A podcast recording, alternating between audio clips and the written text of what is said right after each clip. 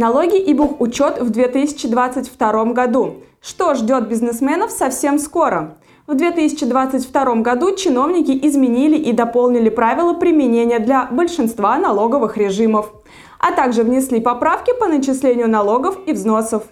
Изменения коснулись всех налоговых режимов, изменили состав расходов и доходов, ужесточили условия применения льгот. Перемены затронули эн дэ эс, налога на прибыль, эн дэ эф эл и у эс эн. Смотрите наше сегодняшнее видео до самого конца, и мы расскажем вам о всех грядущих изменениях в законодательстве, которые учитываются в работе. Единый налоговый платеж вводится с две тысячи двадцать второго года. Теперь организации и и пэ могут добровольно на него перейти и перечислять налоги, сборы и взносы одним платежным поручением, без уточнения вида платежа, срока его уплаты и принадлежности к конкретному коду бюджетной классификации. С первого июля по тридцать первое декабря две тысячи двадцать второго года установлен переходный период. Пока не до конца понятно, как это будет работать на практике. Скорее всего, налоговая будет списывать с этого счета налоги по срокам их оплаты. С первого января уведомление о праве работника на налоговый вычет по эн дэ эф эл налоговая инспекция будет присылать работодателям. Также проще будет с оформлением и подтверждением вычетов.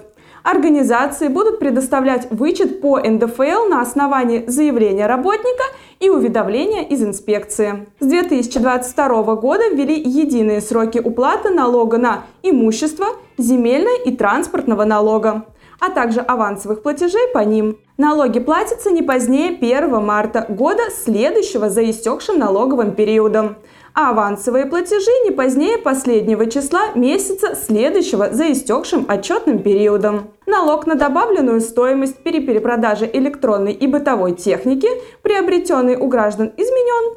Налоговая база при перепродаже техники, купленной у обычных граждан, теперь равна разнице между ценой продажи с учетом эн дэ эс и ценой приобретения техники. Ставка налога при этом определяется расчетным путем. Поправки внесены в статьи сто пятьдесят четыре и сто шестьдесят четыре Налогового кодекса Российской Федерации и применяются в отношении операций по реализации электронной бытовой техники, совершенных начиная с первого января две тысячи двадцать второго года. С первого января две тысячи двадцать второго года эн дэ эс могут не платить компании, которые оказывают услуги общественного питания через объекты общепита, рестораны, кафе, бары, предприятия быстрого обслуживания, буфеты, кафетерии, столовые, закусочные и иные аналогичные объекты общепита, вне объектов общепита по системе выездного обслуживания. Освобождение от эн дэ эс не распространяется на кулинарии, розничные продажи организаций и и пэ, а также тех, кто занимается заготовочной и аналогичной деятельностью для общепита. Новый эф эс бэ у двадцать пять от две тысячи восемнадцатого года бухгалтерский учет аренды. С две тысячи двадцать второго года эф эс бэ у двадцать пять от две тысячи восемнадцатого года бухгалтерский учет аренды стал обязательным к применению. Суть новшества сводится к следующему. Если облагаемый по среднегодовой стоимости объект недвижимости, полученный в аренду, учитывается на балансе арендатора в составе основных средств, то арендатор признается плательщиком налога на имущество. Если объект, переданный в аренду, учитывается в составе основных средств на балансе арендодателя, то налогоплательщиком признается арендодатель. Утрачивает силу пэ бэ у шесть ноль один «Учет основных средств и методические указания по бухгалтерскому учету основных средств» две тысячи третьего года. Вместо них бухгалтеру нужно руководствоваться эф эс бэ у шесть от две тысячи двадцатого года «Основные средства» и эф эс бэ у двадцать шесть от две тысячи двадцатого года «Капитальные вложения», которые с две тысячи двадцать второго года стали обязательными.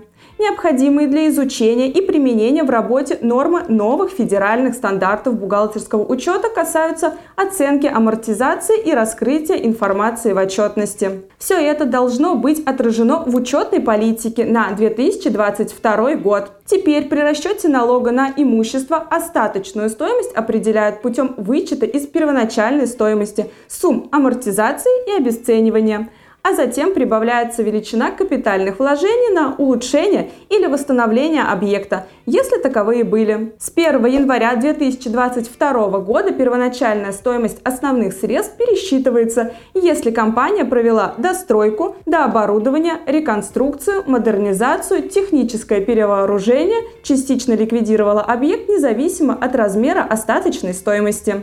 Если в результате модернизации сроков полезного использования объект не увеличился, применяется первоначальная установленная норма амортизации.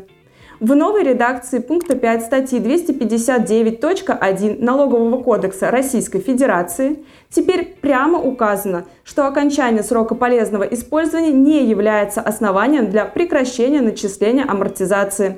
Как и прежде, амортизация не начисляется только после полного списания стоимости основного средства, либо его выбытия. ФСБУ двадцать семь от две тысячи двадцать первого года. Документы и документооборот в бухгалтерском учете.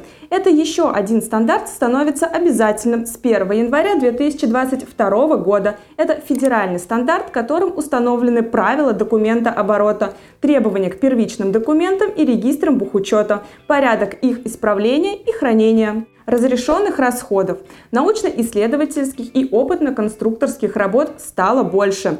С нового года в расходы можно будет включить затраты на приобретение исключительных прав на изобретение, полезные модели, промышленные образцы, селекционные достижения, программы для Э В М и базы данных, топологии интегральных микросхем по договору об отчуждении исключительных прав. Прав использования указанных результатов интеллектуальной деятельности по лицензионному договору. При этом приобретенные права должны использоваться исключительно в научно-исследованиях и или опытно-конструкторских разработках. Пени и штрафы, уплаченные в бюджет и государственные внебюджетные фонды, нельзя учитывать в расходах налоговой базы по прибыли. Теперь с первого января к ним добавляются платежи в бюджет в целях возмещения ущерба. Учет затрат на путевки для сотрудников теперь изменился.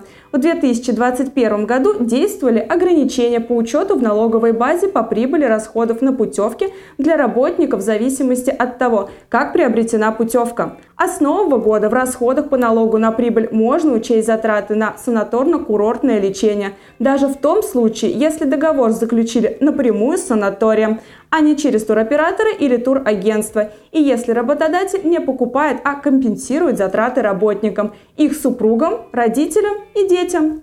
Но провести такие затраты в учете можно только один раз в год по одной путевке для сотрудника. На сегодня это все. Изменений введено много и изменения важные. Если наше видео оказалось для вас полезным, подписывайтесь на канал, ставьте лайк и, конечно же, задавайте интересующие вас вопросы нашим юристам и комментарии под этим роликом. До новых встреч!